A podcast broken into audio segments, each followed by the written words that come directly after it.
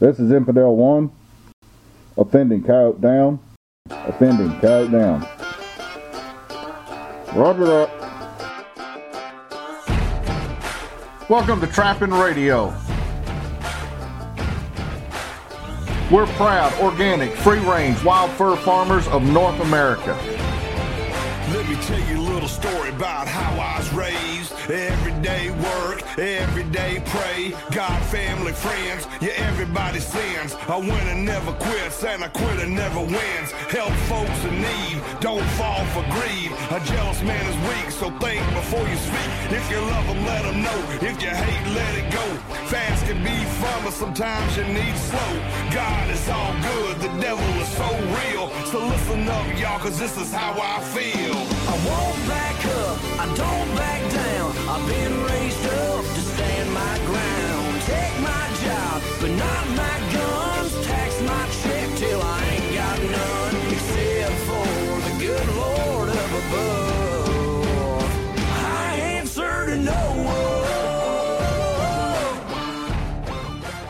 Now let's cover our sponsors. They do a lot to help support Trapping Radio. So I'm asking you guys out there and gals to help support our sponsors as they keep Trapping Radio on the air. First sponsors, Oki Cable and Trap Supply. Jeb's the owner of this. He's out of Oklahoma. Super guy. You'll not meet anybody nicer. It's somebody you're going to want to deal with. You can reach him at O K trap supply dot com. You can give Jeb a call at nine one eight, four two nine, four six four eight. Not only does he do trap supply, guys, he's a fur buyer, so if you're around the Oklahoma or surrounding states, give him a call with your fur. When you need stuff, give him a call, and he'll get it out to you as soon as he can. Our second sponsor is F and T Fur Harvesters Trading Post. Everything you need for trapping, hunting with hounds, and predator calling. Guys, if you're into trapping fur, hunting fur, chasing fur with dogs, you're not going to be able to think of hardly anything that you can't get from F and T. You can reach them at f and t post dot com. You can also give them a call at nine eight nine, seven two seven, eight seven two seven. Whatever you want, F and T's got it. Wildlife Control Supplies. Proven solutions for wildlife control. Delivering value, expertise, and products to the wildlife individual. If you're in the A D C business, control business, even fur trapping, you need to look at these guys' website. Top-notch company, have everything you would want, even the odd stuff that A D C guys are looking for. You can reach them at wildlife control supplies dot com. You can give them a call at eight seven seven, six eight four, seven two six two. International number is eight six zero, eight four four, zero one zero one. If you're a wildlife control professional, you need to have Wildlife Control Supplies as one of your favorites on your computer or your phone, because when you come across something that you need specialized equipment, Alan will get it right out to you. Now let's go trapping. See, I'm a flag-flying, Bible-toting son of a gun. Yeah, I'm hell on the heart, just a rebel on the run. Scared, don't know it. Fear, don't feel it. The truth is the light, sometimes you gotta fight. Good beats bad, right beats wrong. I'm a barroom preacher and this is my song. I'm climbing for the top, representing for the country. I'm the people's champ, right out to deer camp. Shotgun toter, Republican voter, Hank Junior supporter, let's protect our border. To hell with anyone who don't believe in the U S A, cause this is what I say. I won't back up, I don't back down. I've been raised up to stand my ground. Take my job, but not my guns. Tax my check till I ain't got. Hello, this is Clay Locklear from Trapping Across America, and we have got a very interesting show. We're going to be talking about otter. I've got another question from Jess, and um, it we're gonna I'm gonna try something a little bit different. I'm gonna play his question and then I'm gonna stop his question, kind of like the aggravating people do on talk radio when they're they stop and start. So instead of doing that and breaking it up, I'm gonna play it all at one time, and then I'm gonna I'm gonna stop it so we can discuss different things in there, because there's a lot of different topics in that, or at least things that stood out to me from doing that. Now. Um, A little bit about what's going on in my world. Uh, it, life is a freaky thing. I mean, I am amazed at the things that are supposed to be easy or hard, and the things that are supposed to be hard turn out being easy. Uh, down there on the farm this morning, I mean, it seems like, I don't know what it is. It's like the older I get, the more more situations that, you know, should probably go viral on um, on YouTube for this uh, stuff I get into. But my with the farm I've got down there, my brother works at a, a pulpwood plant. He does maintenance on all those big machines. And I told him, you know, any of the belts that are three, four, or five foot wide, instead of throwing them away, if you can, I could use them. So he brings these things out here. Now, one of these is sixteen thousand pounds. One of them is six thousand pounds. They're four foot wide and they're a half inch rubber with a nylon intermixed with metal mesh. And what I'm using them for is in between all the asparagus, I'm going to lay those out so it's permanent weed blockage for the next five hundred years. So just trying to make things easier on myself. So I roll one of those things out. Now here's the, the trick. six thousand pounds is probably twice as much as my Jeep. So I hook the pipe, and, and it's on a big roll and has a big cardboard thing in the middle. So hook this big pipe through there, and I get these uh, what I call logging chains with the, the clips on the front. Hook them to the the Jeep and then around that bar, and I start backing up. Well, when it was started going down grade a little bit, because I didn't realize they were as long as they were, it started picking up speed, and there I am going about forty miles an hour before this is over with, trying not to get crushed by this big roll of rubber. So I'm like thinking, yeah, maybe I'll finish working on this task tomorrow. That was a little too close. And I'm looking over at the, you know, the sixteen thousand pound one, which is going to be way heavier and will definitely squish my Jeep like a bug. I'm trying to figure out how to do that one. Well, I went and me and Travis went out and we measured them. We measured the beds. We measured these things. I cut them. It wasn't that bad to cut, actually. So this morning I get done with orders and I run over there and I want to just see how hard it is to move these belts. And I've got one of those, uh, someone in the logging industry is going to laugh at me, but it's, it's like a big scissor hook with teeth on the end, and it's made that you put it around the end of a log and jerk it with a tractor or a truck or something like that, and you move it around, which I've used it for that and it works very well. So I thought I'd try that on the rubber strips. Now, the average size of these things, the one I tried to move today, was sixty-six feet long, half inch uh, in thickness, and four foot wide. Well, it, it doesn't look that heavy, you know, so I hooked the Jeep and I put the thing on there and it pulls it up there just like butter, you know. I'm like, this isn't going to be bad, and I get it up close to the beds, and my plan was that I would grab it and then slide it or, or tug it where it needs to go. Then once it's there, I'll never have to move it again, or whoever owns the farm, you know, five generations from now, because ain't nothing coming through that rubber. Dude, I couldn't move the rubber. I couldn't, I could pick it up, but I couldn't move it. So I'm sitting there, and there's no way, because the asparagus is already planted, there's no way to drive across it. So I cut it in half. Now it's at thirty feet. I still can't move it. I cut that again where it's in fifteen feet. And when I hook the, the log grabber thing on there and start pulling, I could pull it. But let me tell you, I felt like I was in the Ironman triathlon slash X Games CrossFit type thing. By the time I moved that into place, that was it for the day.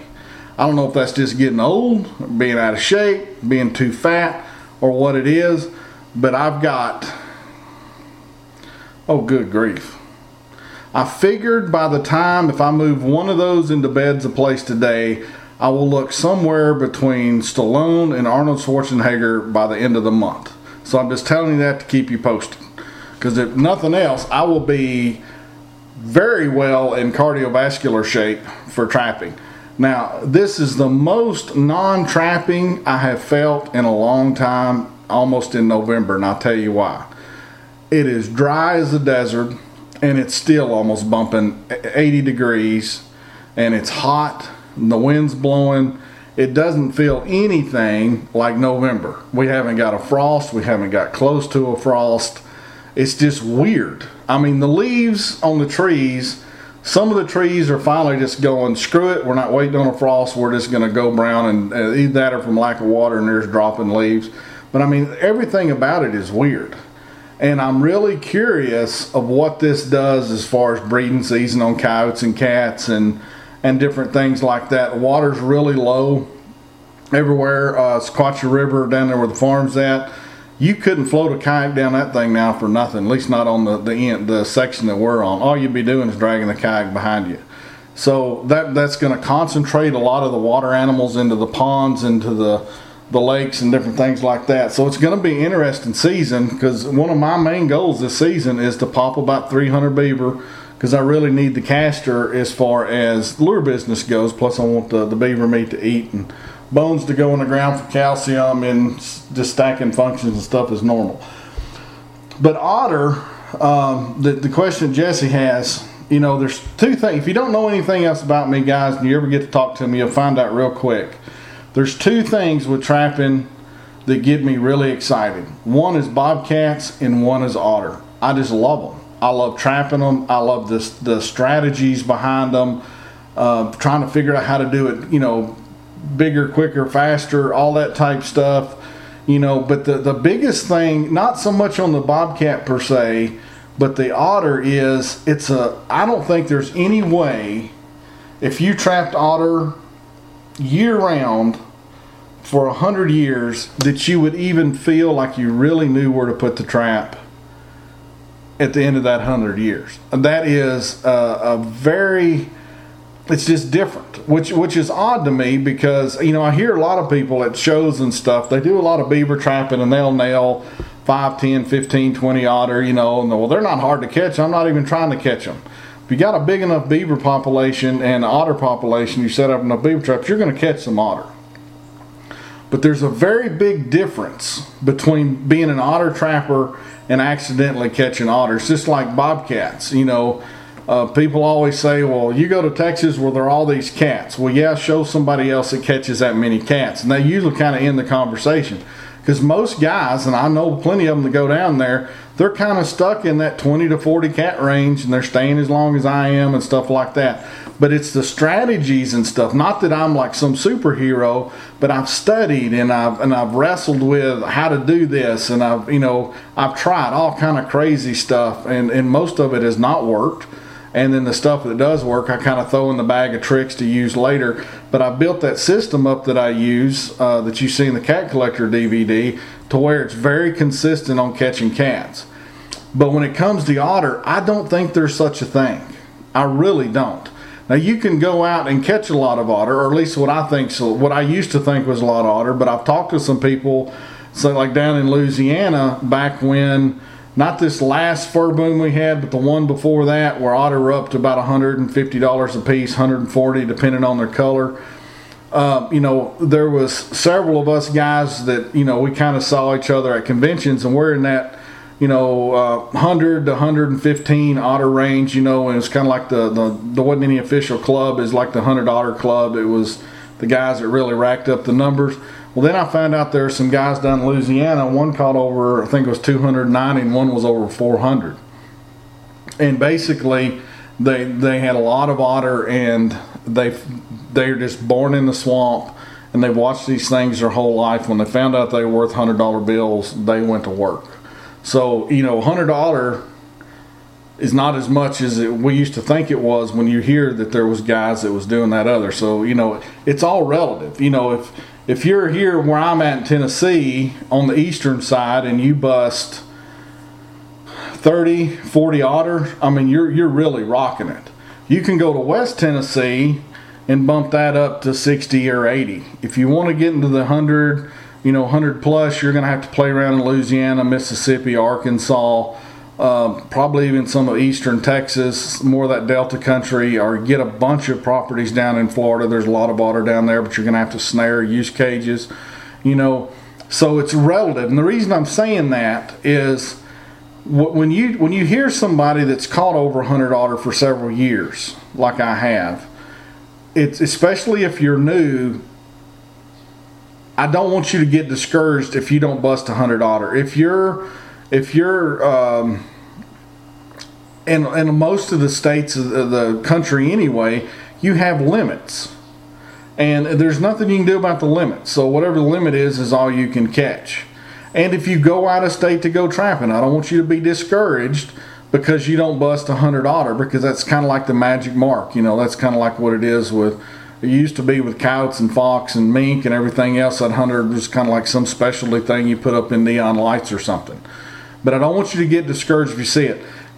Every part of the country is very different, which we're going to talk about one very specifically here in a minute. And you can only catch what is there, and you can only move as fast as, as uh, if you take yourself out of the equation, as the terrain allows you to, to trap. Like in North Carolina, there's a lot of otter. South Carolina, a lot of otter. Um, if you if you work the permissions right, you know, you can definitely beat that that that hundred dollar. I mean that hundred otter a year, like Joey and Claudie Taylor and stuff like that. But you know, you get up into Virginia, you're going to have a lot harder time. The laws are a lot different, stuff like that. It's the only reason I'm saying that. I don't want you to get down if if you if because it almost seems like everything's got very competitive on on. You know, well, I caught fifty. Well, I know a dude that caught sixty. And the next guy goes, well, I know a guy that caught seventy. And then another guy goes, well, I caught eighty. You know, it's like this strange competition all the time. And I don't want you to get in that, especially when it comes to otter, especially the first five or six years you're trapping for them. Because what you think you know, I promise you, is not the case for the most part. And when you start learning, you're only going to have little bits and pieces to go off of, and you'll think you know more than you really do once you start catching them. And then you'll be like me after I've probably caught, realistically, over the years, probably, I don't know, I've never counted or kept records of anything like that, but probably around six to eight hundred otter, I would say, very realistically.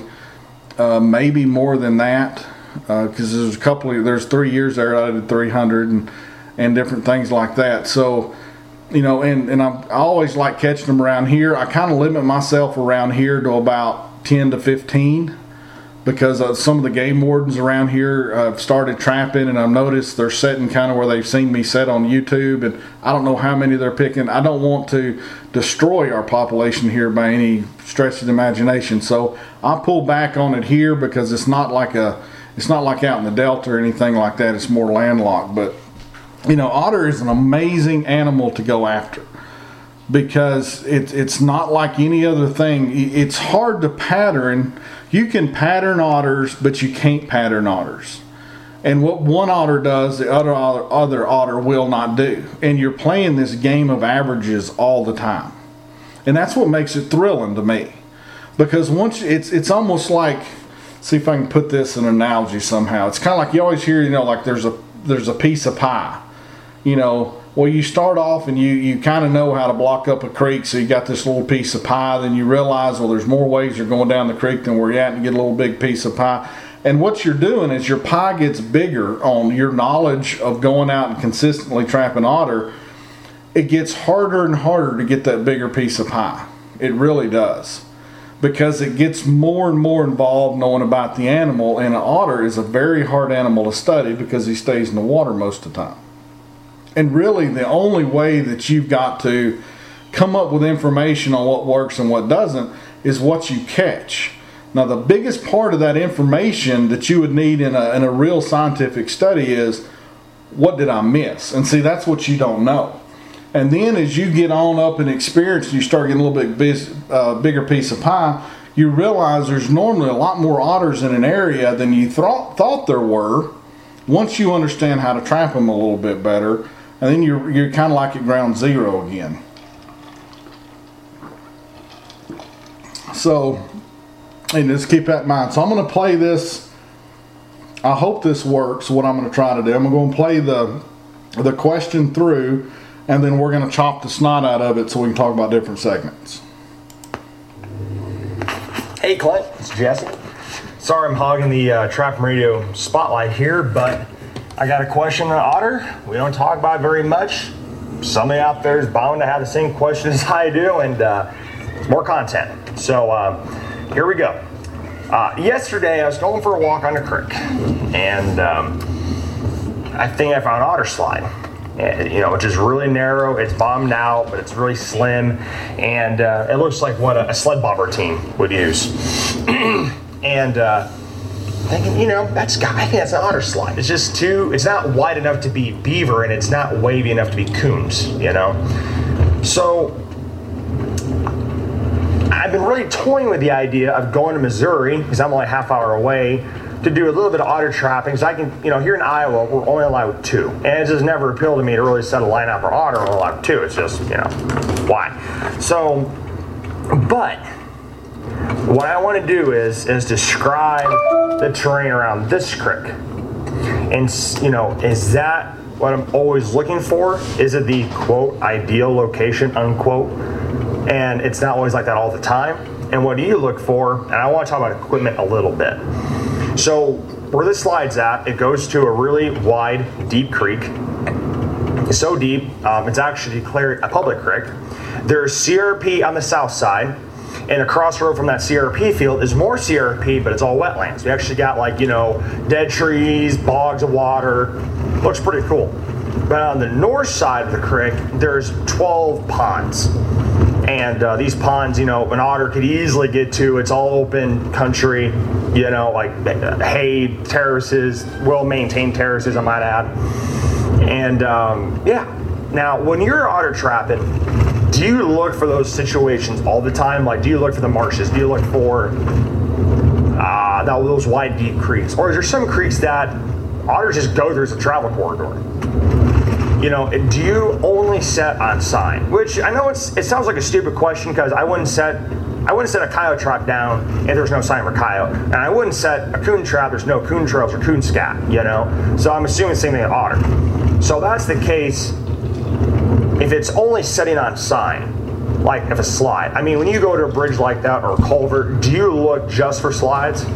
And if so, like utterly simple D V D, yeah, I don't, I don't remember seeing, there's some situations, I don't remember seeing any slides. It does look like culverts. How do you know which culvert to go to to set it up? Is it, you know, or is there culverts that, hey, there's flowing water here, it goes to river, or goes to this fish pond I know, whatever.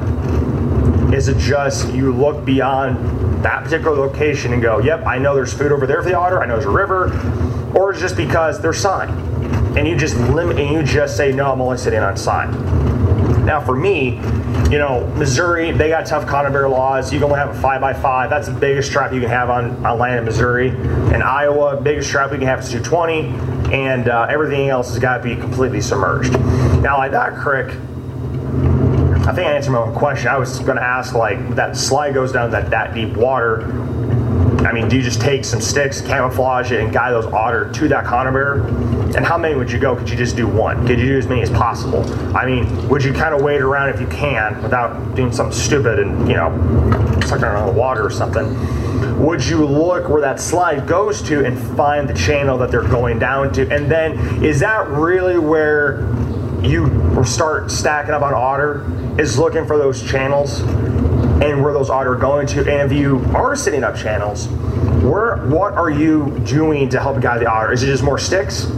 Or you just like, nope, this conibear is going to be right here. The otter's going down it. I don't need to do any guiding, nothing. It's going to hit it. And just, I need to explain. So I, I love to hear the logic explained to me. Because I, you know, I've watched Otter Really Simple D V D, and I see what you're doing, but it's different in every situation. But the concept's the same, you know? Or in my situation, you know, I, I've talked to a lot of trappers that are really good trappers in this part of Iowa and northern Missouri. A lot of them use those fish sticks. And I know you've become a big fan of the portable pocket with otter, and I'm like, that'd be pretty cool. So in a situation where it's like, dude, this creek's way too shallow, but I got sign, I got scat, I got a, I got a, tr- uh, a slide, or one of each, would you be better off, you know what, I'm just gonna do a portable pocket here? I mean, how I would set it up, because I used to use fish sticks for coon, but they just became too much work lugging bait down, and, down these creeks, because I'm sorry, these creeks, when you get to them, dude, it's like you're along the field edge, you hit the edge of the, the creek wall. It's a nine foot, ninety degree straight down shot before you hit sand and water. I mean, it's just really bad erosion up this way. And maybe it's like that all over the country. I don't know. But, um, I, you know, that's the main reason I gave up on those fish sticks, because it's so much work, you know? So, and, but what I used to do was, like, I would have two or three fish sticks at a location, then have a bunch of line sets around these fish sticks. And um, and to guard those fish sticks, and even have snares on the coon trails on the banks, on the high banks.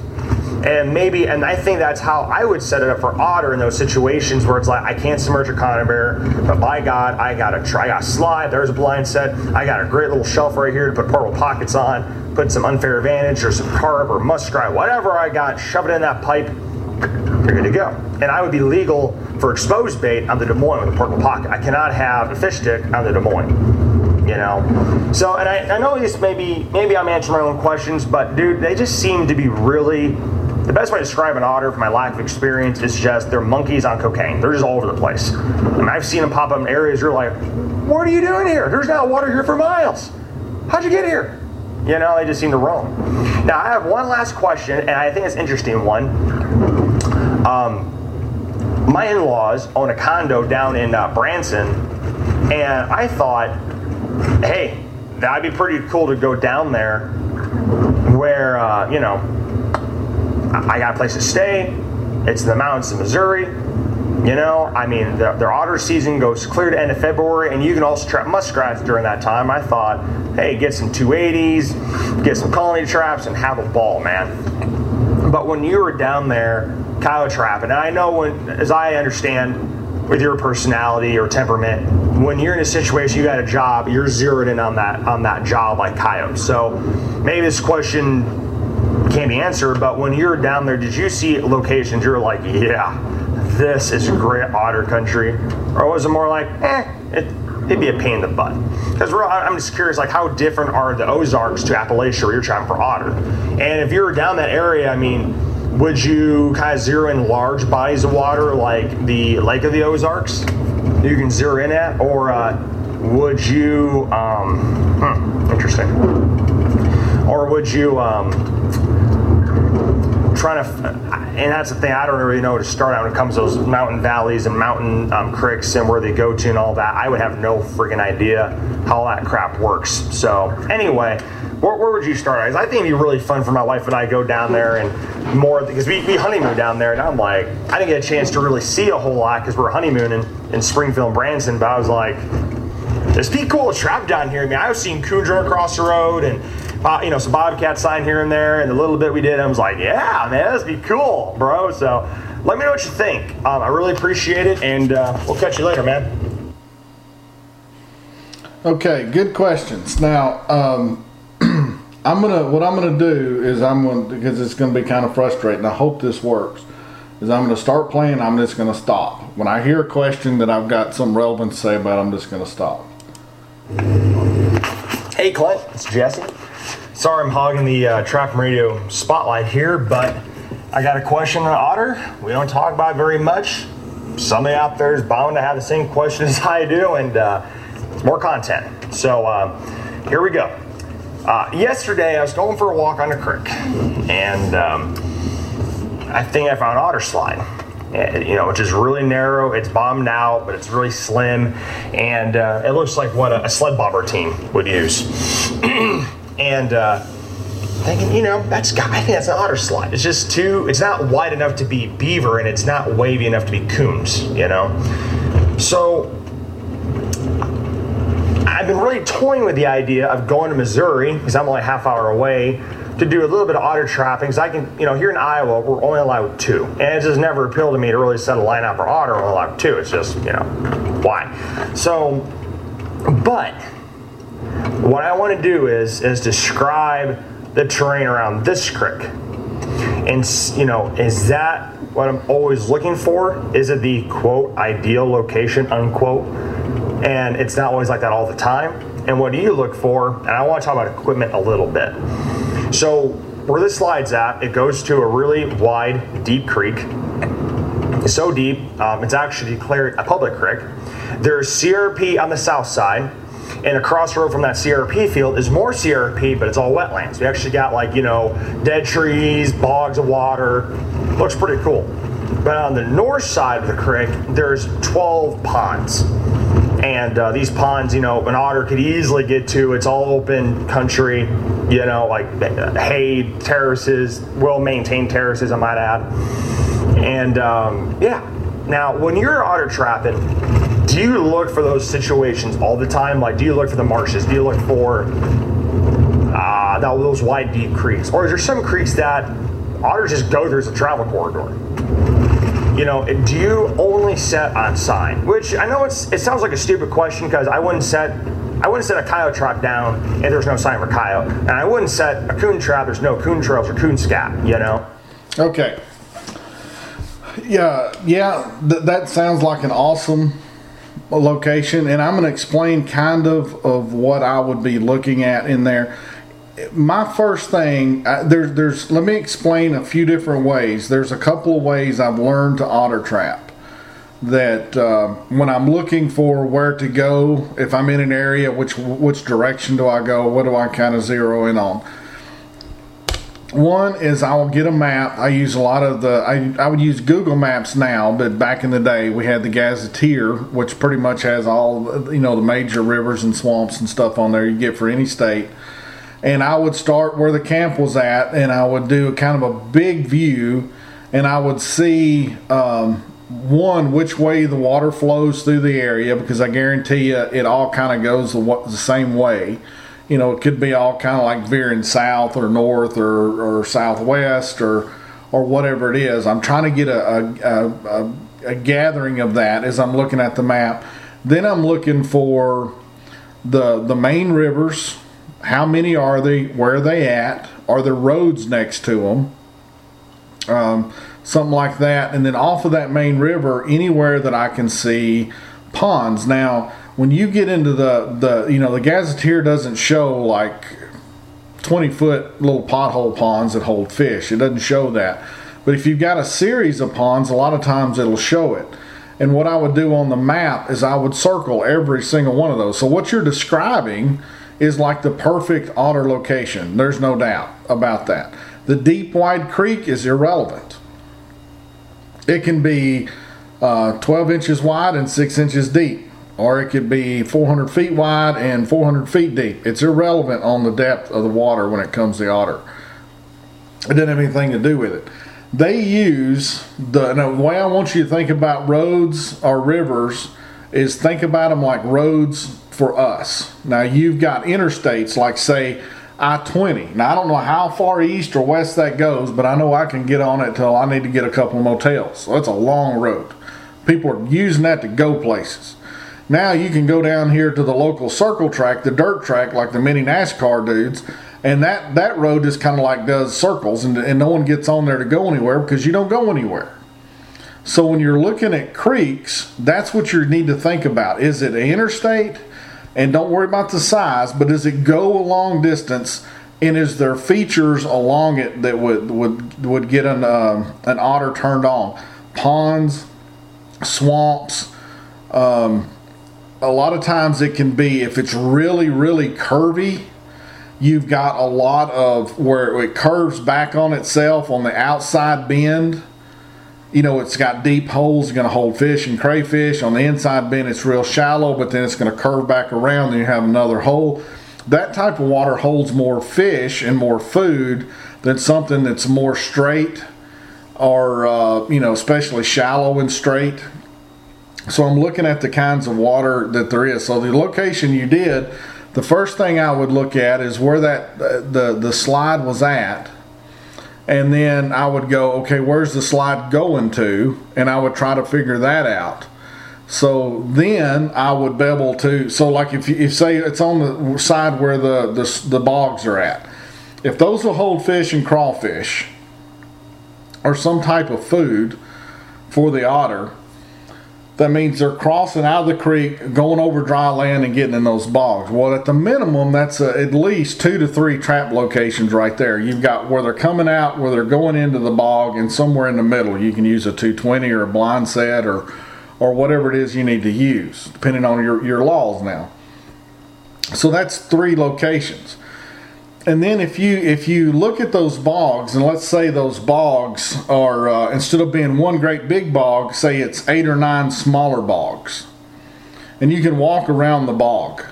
Well, then I would walk around that bog, and I would see if I could pick up where the otter are going from one to the next. It's not always in a straight line.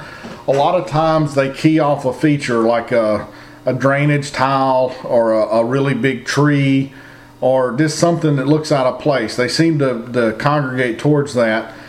And what you're trying to do then is figure out how do they get from that little bog to the next little bog. Because as soon as you find that, you've got two more trap sets. And then if you can find where they go from, from the, that bog to the next bog, you got two more trap sets. Now, depending on how far you get strung out as far as walking is how far you could continue this on. But when you're looking at those bog situations, a lot of time the otter don't go in and out of the same slide. So you'll need to really pay attention and walk up and down that bank, that bank and see if you can see another slide going to there. Because if you think about it, you, now you've got a place for two or three more sets. And the guys that caught a lot of otter, that's how a lot of us did it. You know, was, was doing this like that. Now on the other side where you know it's sure enough ponds, I guarantee you those otter are going to those ponds unless they're dead ponds. And dead could be... Um, It's you, you get up some of the, the lakes in the northeast where they look clear and pretty, but they're so acidic, they're pickled. There's nothing alive in there. The otter ain't going to mess with that. There's no food in there. But out in the Midwest, unless it's something to do with lagoons or something where phosphorus just so crazy or something and there's no food in there, an otter's going to check that out. He will know every pond and swamp and bog, probably within a half a mile of every creek that's in his area. I mean, that's just what they do. That's why they show up in such of the weirdest places. Because they're going to a lot of times the places you don't know it's there. And you go, well, there's no water around here. Well, if you go look at Google Maps, a lot of times you'll find out they're going to little honey holes here and there. And, and, and that's what they're doing. Now, on the pond side, if there's more than one pond, you just kind of repeat that, that situation. Where are they going to the ponds? And is there a different way they're coming out of the ponds? So if they're going to the ponds, you'll set, you know, um, you, you've got where they're coming up, in the middle, where they're going in, try to find. And a lot of times, if there's ponds in series, they'll just be almost like a straight line. You can walk around that pond and you'll find the slide. You can set it up on both sides, walk around that pond, set it up on both sides. And what happens, you've got a killing ground for otter when that happens. Because the otter will come out of the creek in a group. And you, even though you've got a trap there, don't necessarily mean you're going to catch one. But in the mix of all that going on, you've got all these locations set up, and now that's how you start catching two, three, or four otter out of whack. And that's how you get your numbers up pretty quick, instead of just setting the one that's down by the creek. So that, that's that's what I'm looking at. I mean, what you're saying is a, is an awesome place. Now, as far as setting on sign, you're going to have to make a judgment call if you have otter in the area. If you know or you're, you think that there's otter in the area, no, don't worry about sign. Uh, that that's the last thing I'm looking for is when I get out, because you, you may only find out of ten hot locations, you may only find sign at one or two of them. You know, because a slide, see, you, you can't, this is what makes otter so interesting. You can't focus just on slides. You you got to focus on the interstate, because that, that's that's the main thing. It's the waterway of some somehow or another. And he's using that to get to all these different ponds and creeks, or jumping over to another creek or swamp or whatever he's doing. He's using that for, for that. So if I know there's uh, otter in the area, anything that I don't think is a is a NASCAR racetrack gets trap on it. Everyone.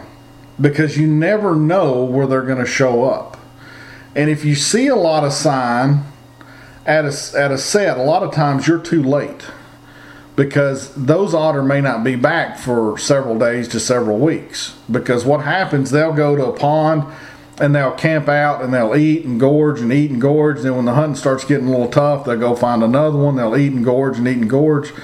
And so this, so you don't, you're not really looking for places that are, have a lot, a lot of sign. What I like to find are the, the slides that have the old scales, but you can see that the, the trail is maintained enough through volume of travel that it's still pretty good worn in, and but there's no fresh stuff. Those are the ones I get excited about. Because there's a better chance those are going to connect quicker than unless they're camping there when you set the traps, that if you find a really hot sign that they're going to be there. So if you're thinking about otter in the terms of an interstate, if there's culverts, then it doesn't matter if you see sign or not, because I, I don't know of any otter trappers that really worry about sign per se, um, at least not ones that catch a lot of otter.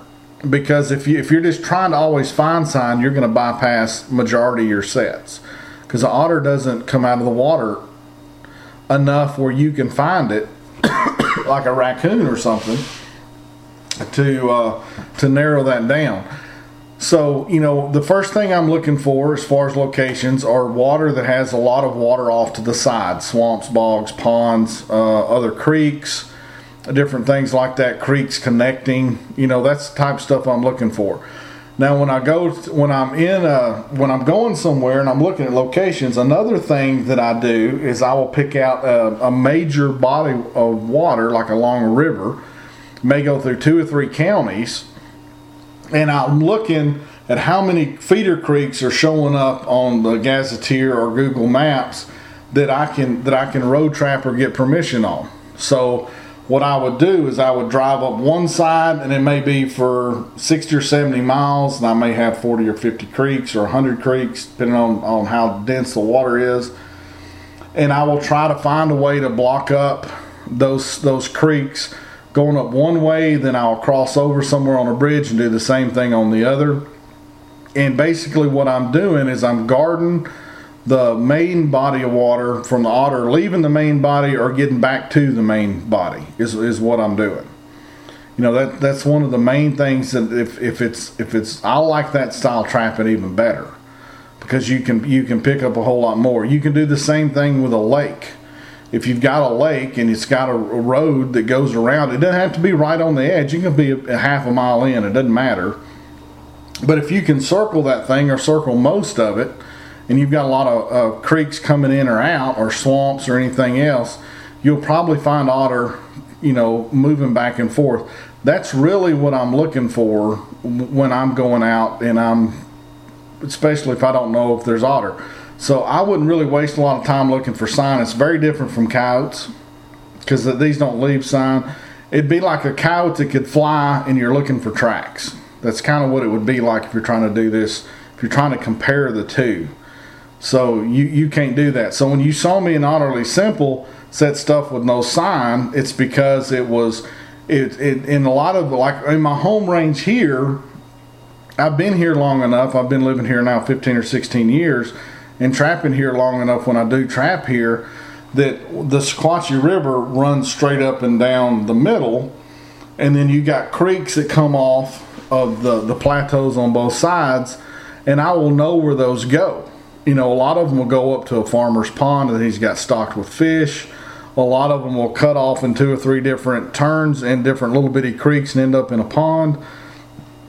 So I'm trying to block those off. That's kind of what I'm looking at when it when it comes to the otter. So that's kind of how strategically I do it. You know, my favorite locations are the ones that are put in by Ducks Unlimited. Uh, if you're if you're in an area that Ducks Unlimited is big, if you're in the duck zone, uh, and you can see those from Google Map, they make the most absolute killing, the best killing grounds in the world, because the way they do their ponds and spillovers and all that for ducks, it's an absolute it, it's it's it's otter paradise. There's a lot of that in the Delta, the way that they do that. But you really need to go off Google Maps or the Gazetteer, because when you're driving down the road, just the way that trees and bushes and the, the, the land rolls, you're going to miss probably eighty percent of the ponds and waters and swamps that are off to the side that you can't see from the road.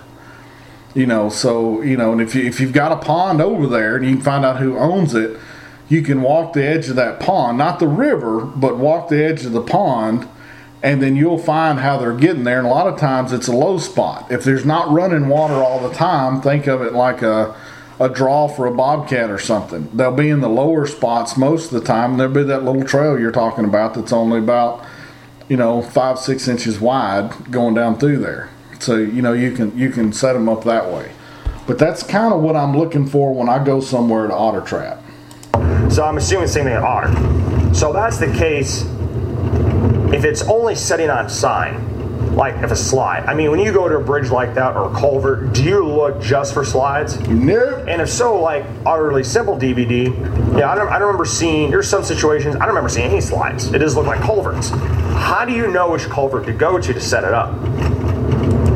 Well, the the culverts I go to most of the time are within probably half a mile of a river or a creek, depending on where you're at or what they're calling. Like what we call rivers here in the Midwest would be like oceans.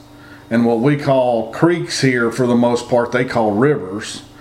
You know, it's it's just very different. But if, if it's water that's touching a lake or a river and there's a culvert within a half a mile or a mile of that, I'm going to put a trap there. That, that's, that's what I'm looking for. Is it, you know, or is there culverts that, hey, there's flowing water here, it goes to river or goes to this fish pond I know, whatever? Is it just you look beyond that particular location and go, yep, I know there's food over there for the otter, I know there's a river? Or is it just because they're signed and you just limit and you just say, no, I'm only sitting on sign? Now for me, you know, Missouri, they got tough conifer laws. You can only have a five by five. That's the biggest trap you can have on, on land in Missouri. In Iowa, biggest trap we can have is two twenty. Okay, I want to say something about two twenties. If you find choke down points on two twenties, they're perfectly fine for taking otter. They really are. I would raise them up, unless it's against the law, where they're about two or three inches off the ground, by bending the springs down and using rebar, whatever you have to use, or a stand.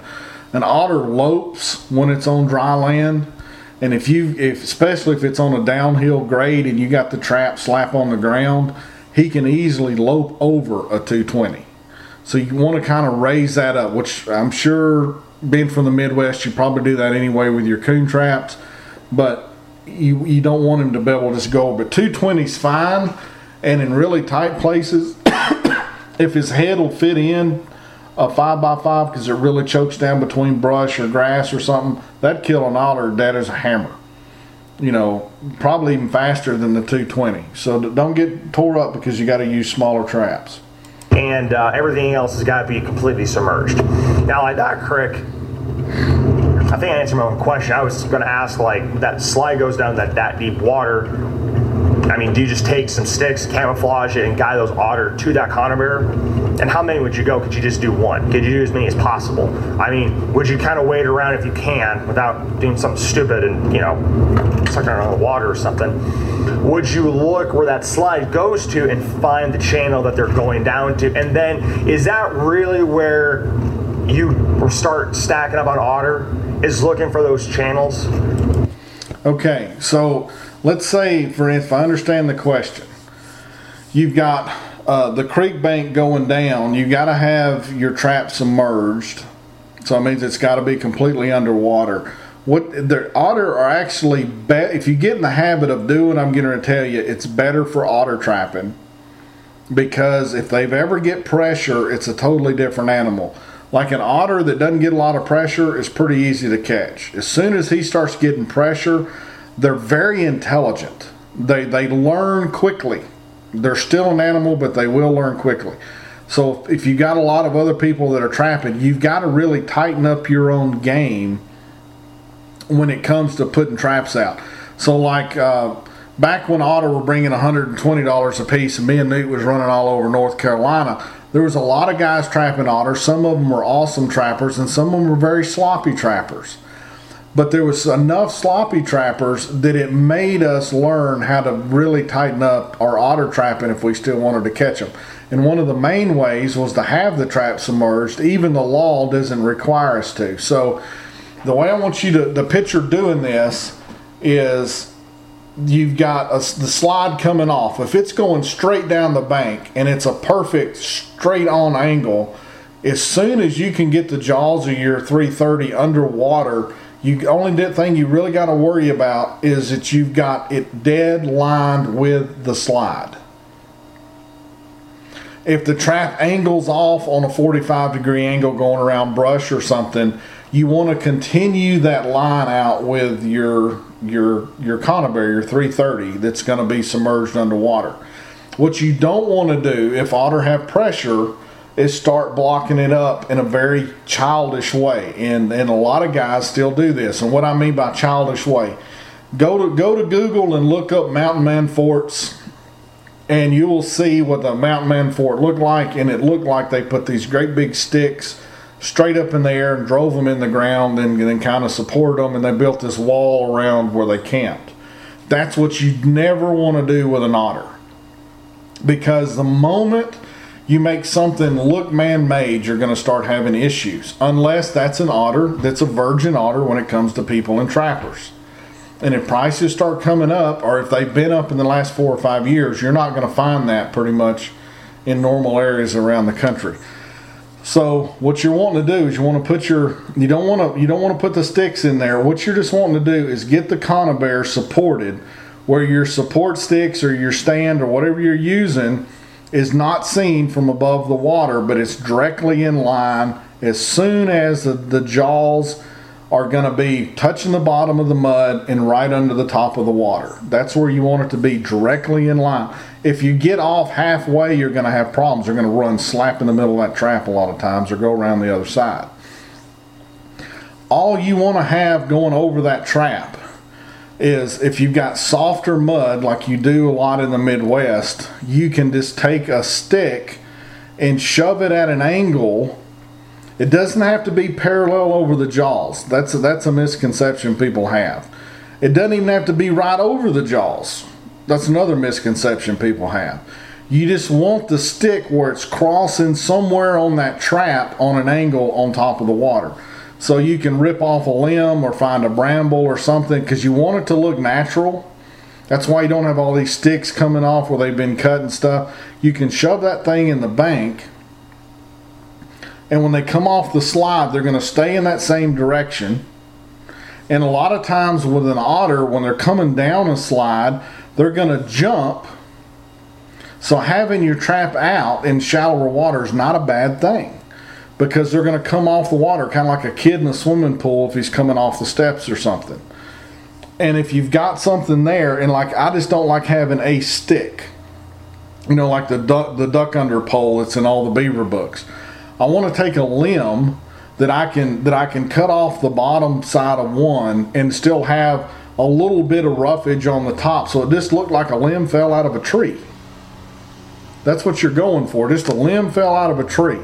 Not a perfectly peeled stick that's sticking straight over your trap. Fine for beaver, you can get in trouble with otter when you're doing that. And it, he will run right under that, so don't be afraid to stick those things under the water. When you saw a lot of the stuff in Otterly Simple, the states I were trapping in, we could set three thirties on dry ground. Heck, we could set a bear trap on dry ground and legally catch muskrats.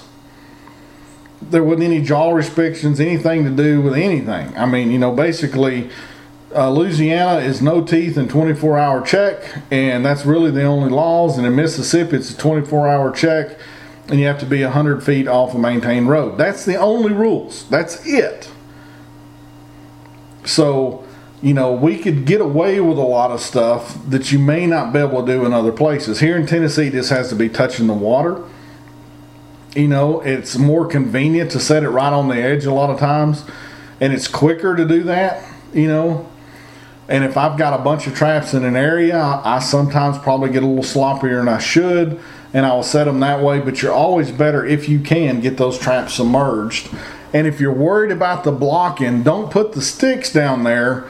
Always have a pair of cutters with you, and grab something um, that, that is rough looking, just like the top of a small tree or something, and push that in where you, you're afraid they're going to go around your trap. So when an otter goes underwater, it just looks like the stick that fell on top of the water's got limbs on it. It's not man-made, and it's not right angles. And where those otter are going to, and if you are setting up channels, where what are you doing to help guide the otter? Is it just more sticks? Or are you just like, nope, this conibear is going to be right here, the otter's going down it, I don't need to do any guiding, nothing, it's going to hit it. Okay, so we kind of talked about the, the, the, the, the duck hunter. Now, guiding is the same thing. Think brambles, or when I when I say that, if you don't know, if you're younger and you don't know what that means, it means um, just uh, just go t- cut the top off of a small tree, or depending where you're at, I'm not sure of the vegetation in, in uh, where you're trapping at as far as what's going to be there. a lot of times in um,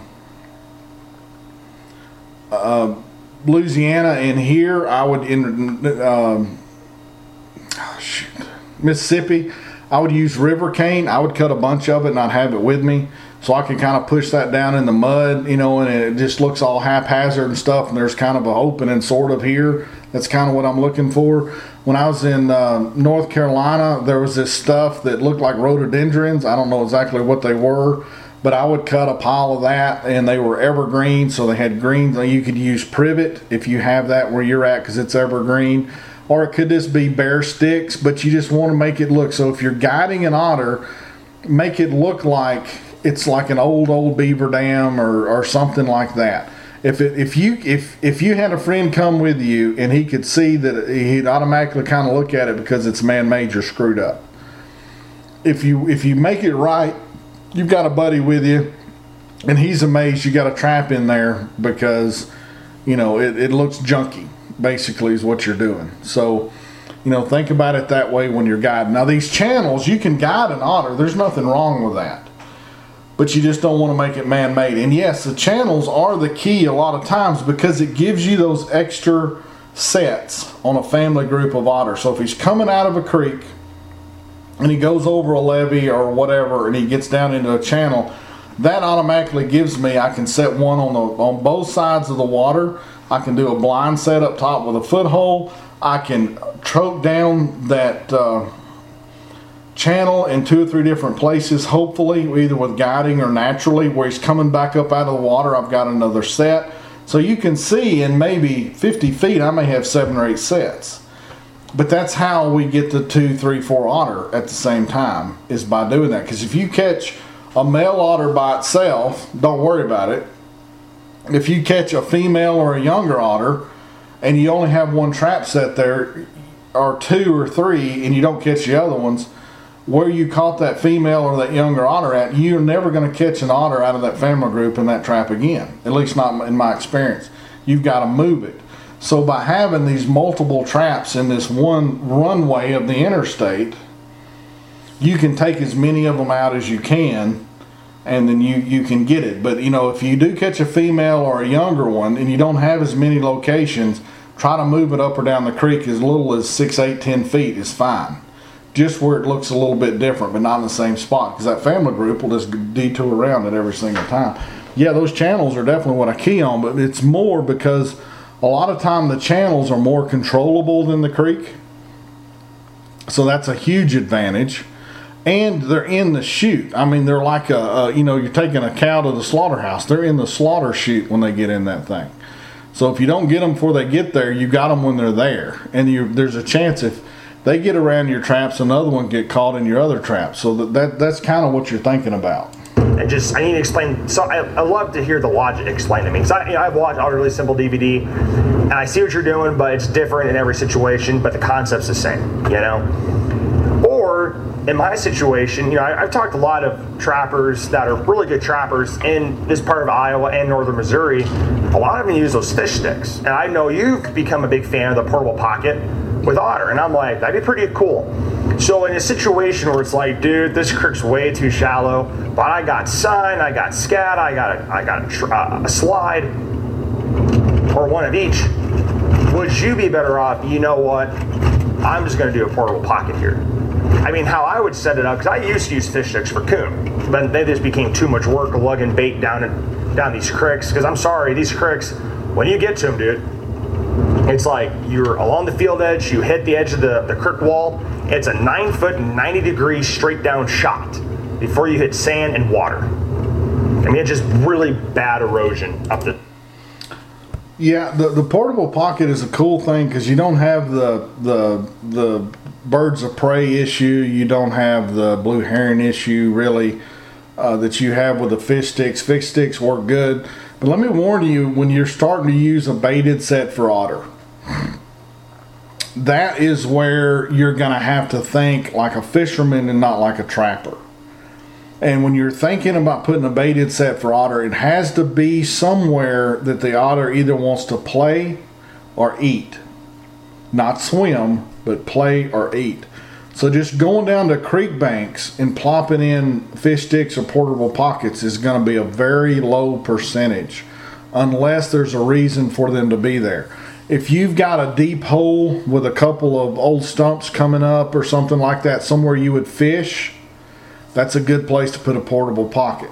If you've got two creek, if you got the main creek and another creek's coming out, and just the way it's naturally flowing, one side is pretty much straight up and down, but maybe where they're coming out on the other side, because I'm thinking of a place here in the valley where kind of sandbars out a little bit where those two meet, that's a perfect place for an otter because they'll play there all the time. Plus, they will push fish up into that smaller creek and trap them and eat them. So you've got kind of twofer on that one of, of why that type of location works. If you're thinking of culverts, the downstream side of the culvert, when the water goes through the culvert, it'll dig out the dirt and you'll it'll always be deeper. That's where your crawfish and your minnows and stuff like that hang out, not on the upper side where it's shallow. So if you go on the wrong side and put the portable pocket, the, the otter's going to be zipping by there and not paying any attention to what you're doing because he's in a, in a mold. Like when I took... Uh, instruction from Johnny, that's one thing I picked up on the pattern of his uh, mink locations, was he never set on straight, fast, uh, uh, ripply type water. When he set his mink traps, it was always in a bend, it was always uh, in a root wad that was touching the water or really close to the water. It's somewhere that they would actually hunt, not just the creek. And it's the same thing with otter, especially if you're going to be using, you know, the portable pocket or fish sticks or or even uh, pocket sets or anything like that. You've got to use that where the otter's naturally going to stop because they seem to be kind of one-tracked. They're either going to have uh, the, to eat, to play, or to have sex.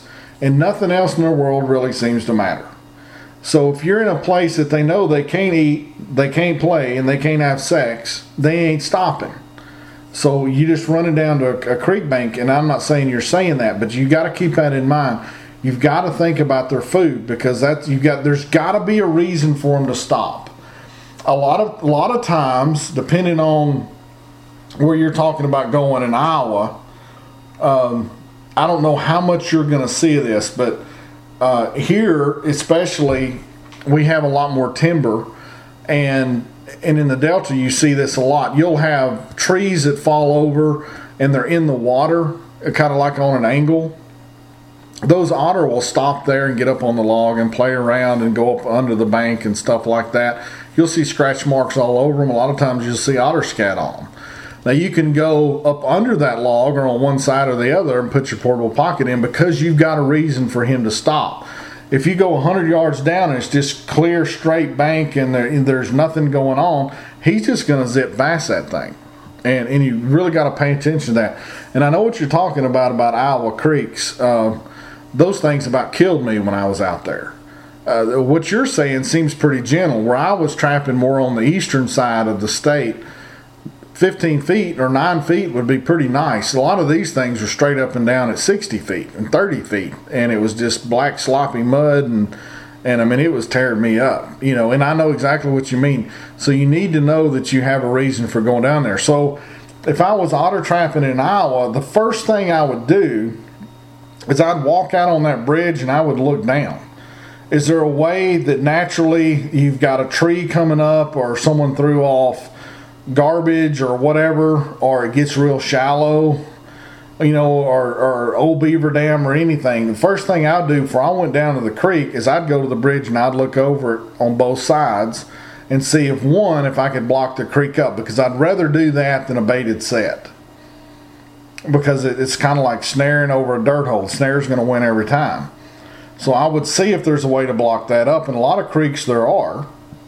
But if you get in a quick mentality just sitting in portable pockets, you'll miss those, or you'll get down that steep bank and you'll put your portable pockets in, and then you'll see the location to block the creek up. Maybe not the whole creek, because you don't have to block the whole creek up. You just got to think of an otter going around something. Like it could be something as simple as the bridge piers come down and there's like two foot of water on the back side.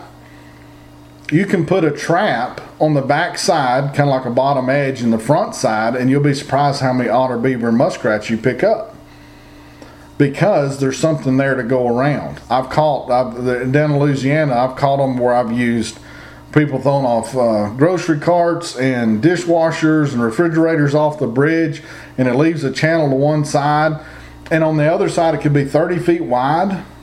I'll set that little channel up and you'll pick up otter by doing that, but you won't know that. And if you get down there and you see it and you've already been down there and you don't want to go back again, a lot of times you won't go back down when you should go back up and get a trap, just because human nature, and you'll back yourself out of it. And maybe it's like that all over the country, I don't know, but um, I, you know, that's the main reason I gave up on those fish sticks, because it's so much work, you know. So, and, but what I used to do was, like, I would have two or three fish sticks at a location, then have a bunch of blind sets around these fish sticks, and uh, and to guard those fish sticks, and even have snares on the coon trails on the banks, on the high banks. And maybe, and I think that's how I would set it up for otter in those situations where it's like, I can't submerge a conibear, but by God, I got a try, I got a slide, there's a blind set, I got a great little shelf right here to put portable pockets on, put some unfair advantage or some carp or muskrat, whatever I got, shove it in that pipe, you're good to go. And I would be legal for exposed bait on the Des Moines with a portable pocket. I cannot have a fish stick on the Des Moines. You know, so, and I, I know this maybe maybe I'm answering my own questions, but dude, they just seem to be really, the best way to describe an otter from my lack of experience is just they're monkeys on cocaine. They're just all. Now, monkeys on cocaine, I never thought of them as monkeys, but they are mink on cocaine. That they definitely are that. Now, kind of keep in mind, I want you to, I know you've never been to my house, but the way to rack up numbers on otter, if you were going to catch me, or have a better chance of catching me, and you knew where my house was at, and I'm looking out my bay window right now, the first place you would put a trap is where my driveway meets the road. That's kind of like the creek in, in the ditch or, or the trail.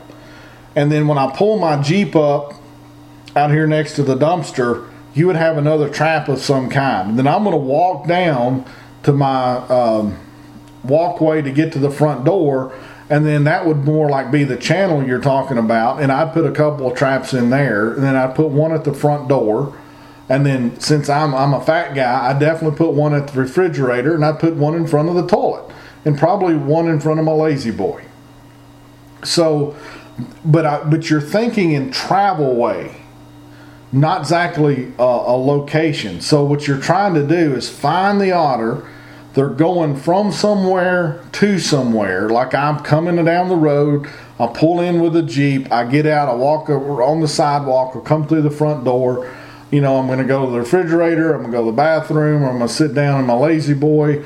Wherever I'm going in there, you've got something set up, you got something set at the door, on the sidewalk, where I get out of the Jeep and where I come into the driveway. That's the, the correct mentality when it when it comes to, to doing that.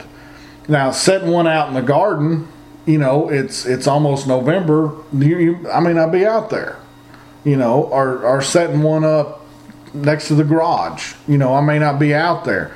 But if the, the what you're trying to do is what is the direct route that I'm going to go to get in the house and what I'm going to do, that's what you're thinking about otter. Creek, the ditches, the ponds, the, the swamps, to other slides, to another creek or to another river. That's what you're trying to do, is block that up. Over the place. And I've seen them pop up in areas you're like, what are you doing here? There's not water here for miles. How'd you get here? You know, they just seem to roam. Now, I have one last question, and I think it's an interesting one. Um, my in-laws own a condo down in uh, Branson. Okay, I'm going to go and answer this um, just for time's sake instead of running that out. Branson is, is a very rough place. Now keep in mind, when you say the Ozarks and Appalachia, Appalachia is not like the Appalachia. Um, West Virginia looks nothing like where I live in Tennessee. It's very different. West Virginia is closer to Branson than it is where I live in my part of the Appalachian Mountains. We have a very unique features, only two places in the world, one here and one in Africa. We have a long, wide valley that's flat for the most part. There's some rolling hills, don't get me wrong. There's a couple of ridges, but it's pretty much flat.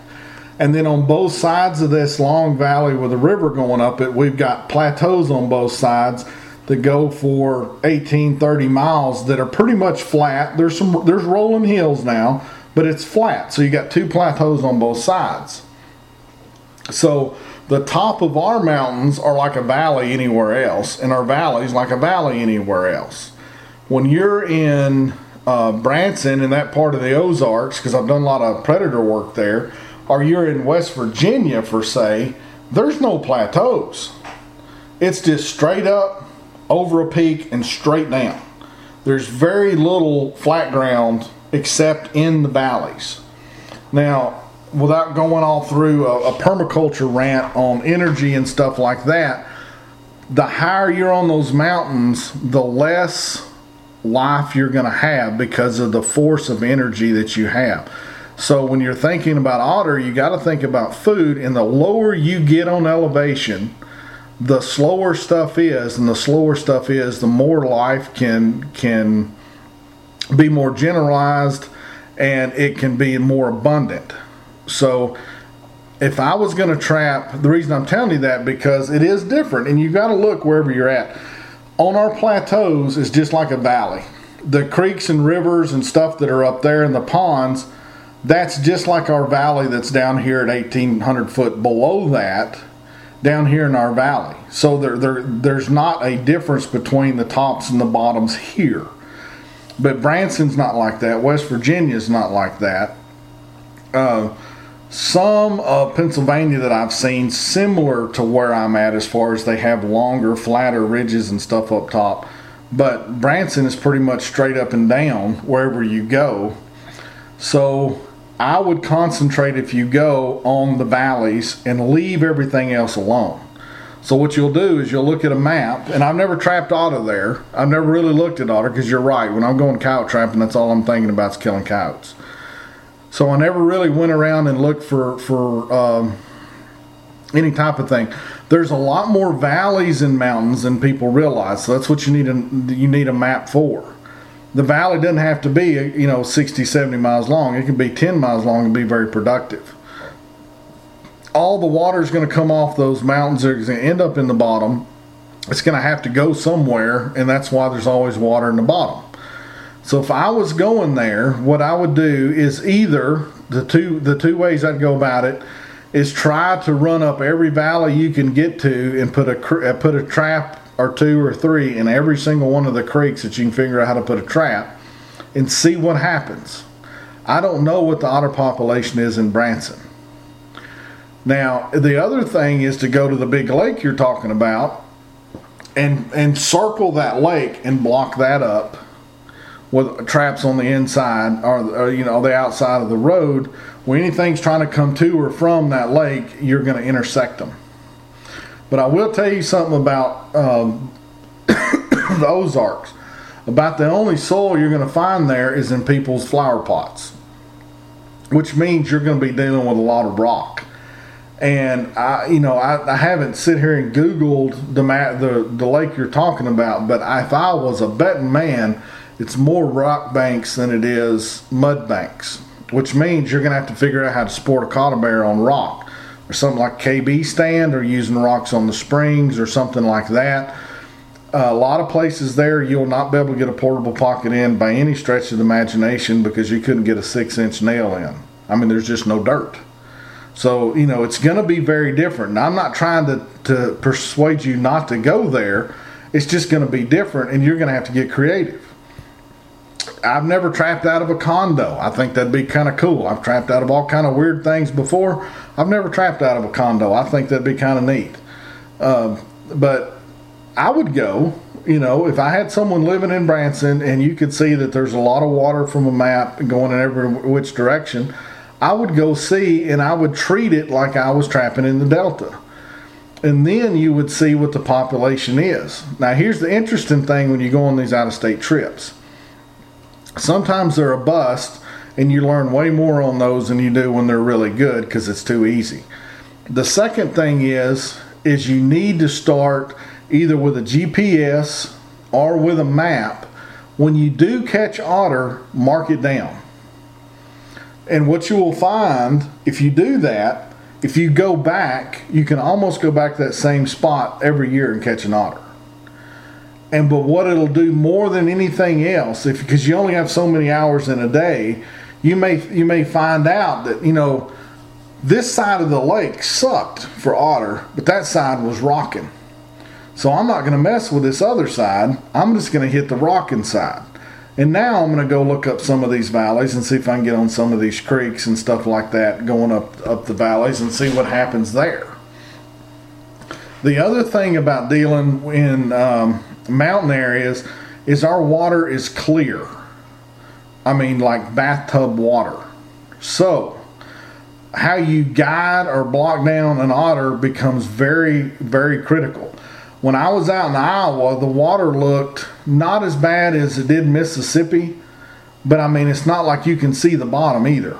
Here, the Sequatchie River, unless we're in a flood, you would think that it was chlorinated, run through a filter, and you know, you could you could put it in a bottled water and it would look just like the stuff you buy in the store.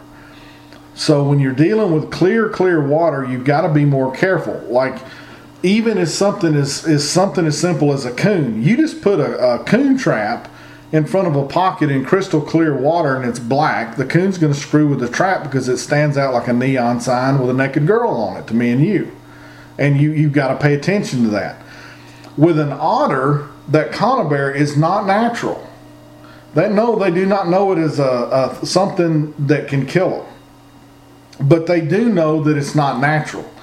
And most animals realize that not, not natural could be a bad deal for them. So they will avoid it. So when you start blocking down, you got to be very, very careful in how you do it. That's why when you saw an otter, simple, I was, I'm, I'm, I'm in the habit because of where I live, I treat everything like it's clear water. I'll put stuff in the springs to break that outline of the square up.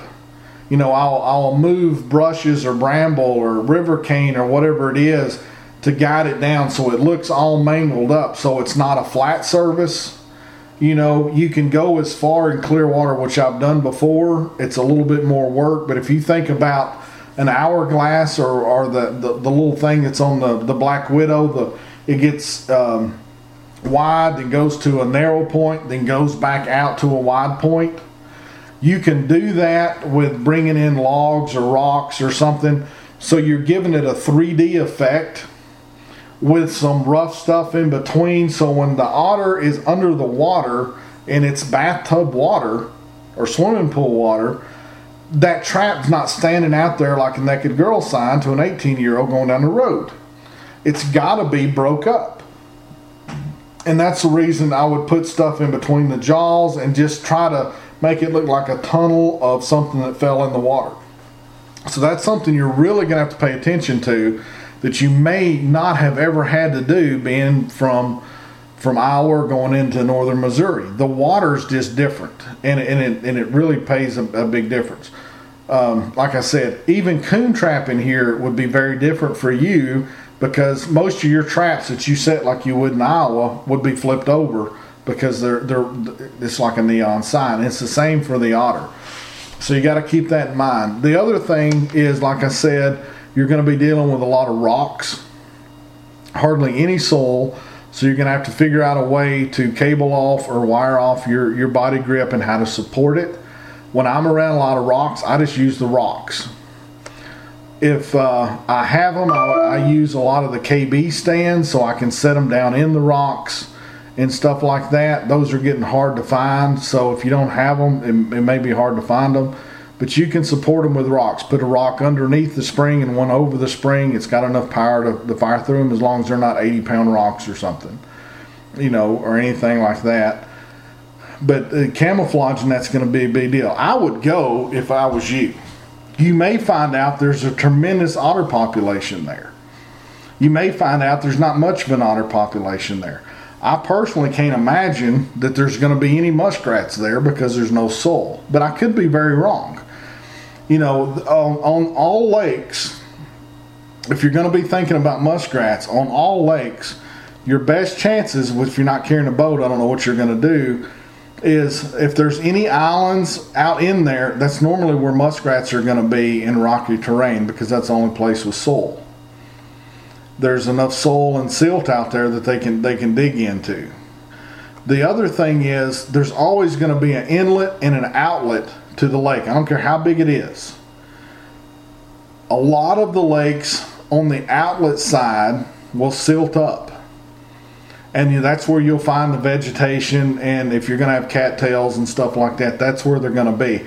I wouldn't go down there thinking you're going to find muskrat houses, even though you could, but I'd be highly surprised.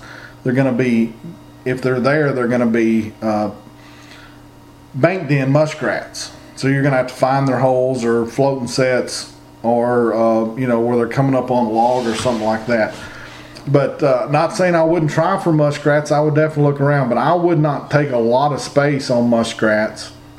And if you find them, you can tell me that I was wrong, then you can take more traps down there last time. But Branson is rocky. It is very rocky. There is a lot of coon. If if if you're going to be on those creeks, um, I would look at the laws, because I've never tra- I've never road trapped that before. So I don't know what the, the, the law is, but there's a lot of bobcats that'll be along, and a lot of gray fox that'll be along those creeks and those rivers. So if you can't find enough to keep you busy with the otter, you can always switch over to uh, bobcats and fox while you're doing that, because there's def- they're definitely there.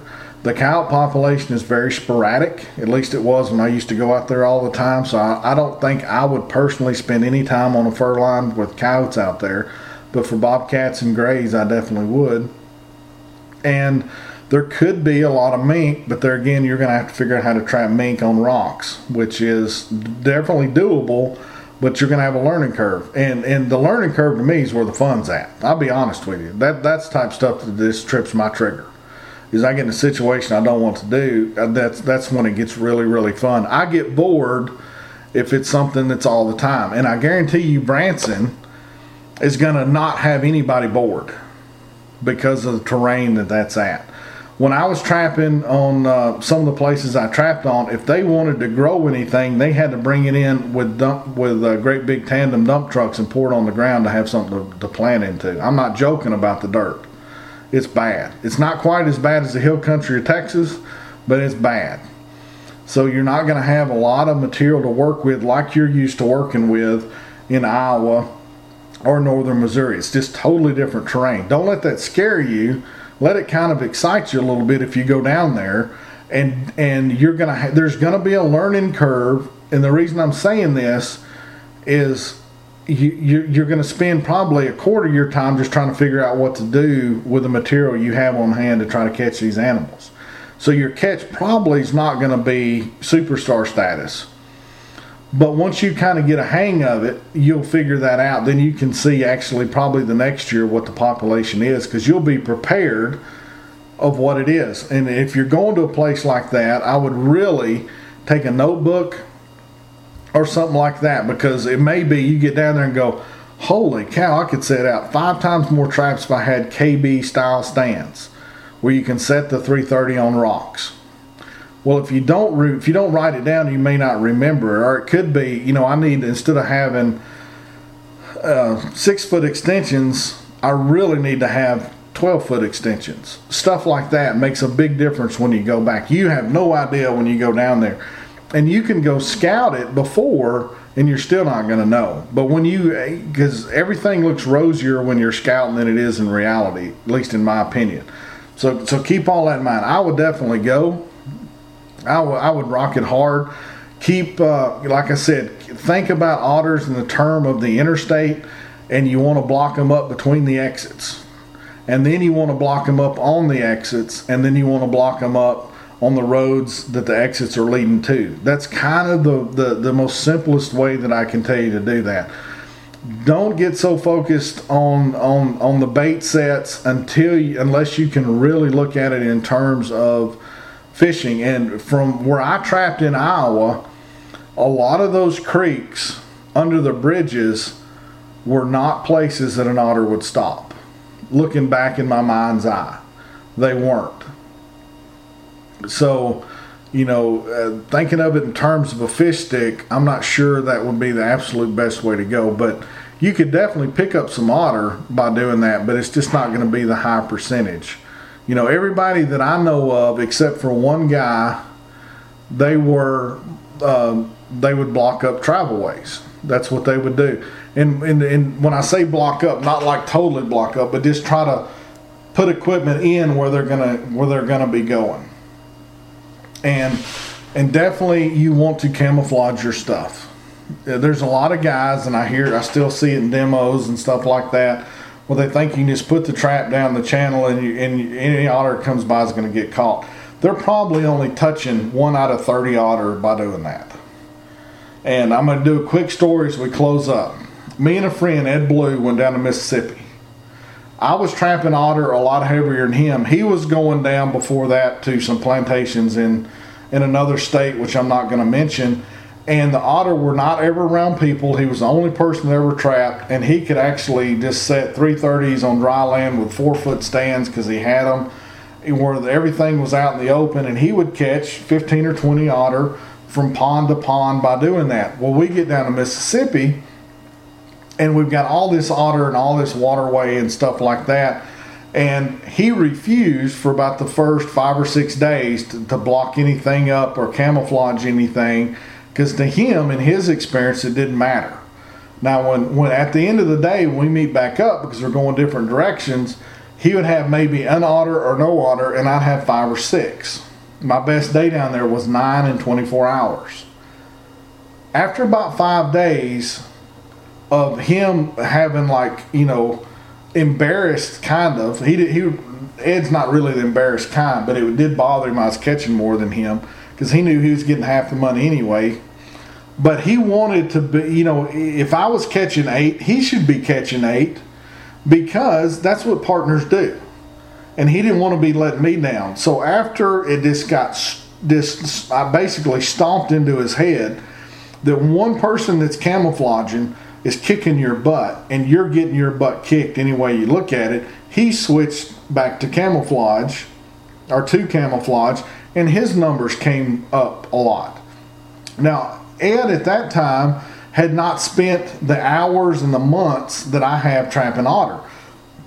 So his locations were not as sophisticated as mine. But he still jumped up to where he was, you know, catching two or three a day just by camouflaging. So that's how important that is.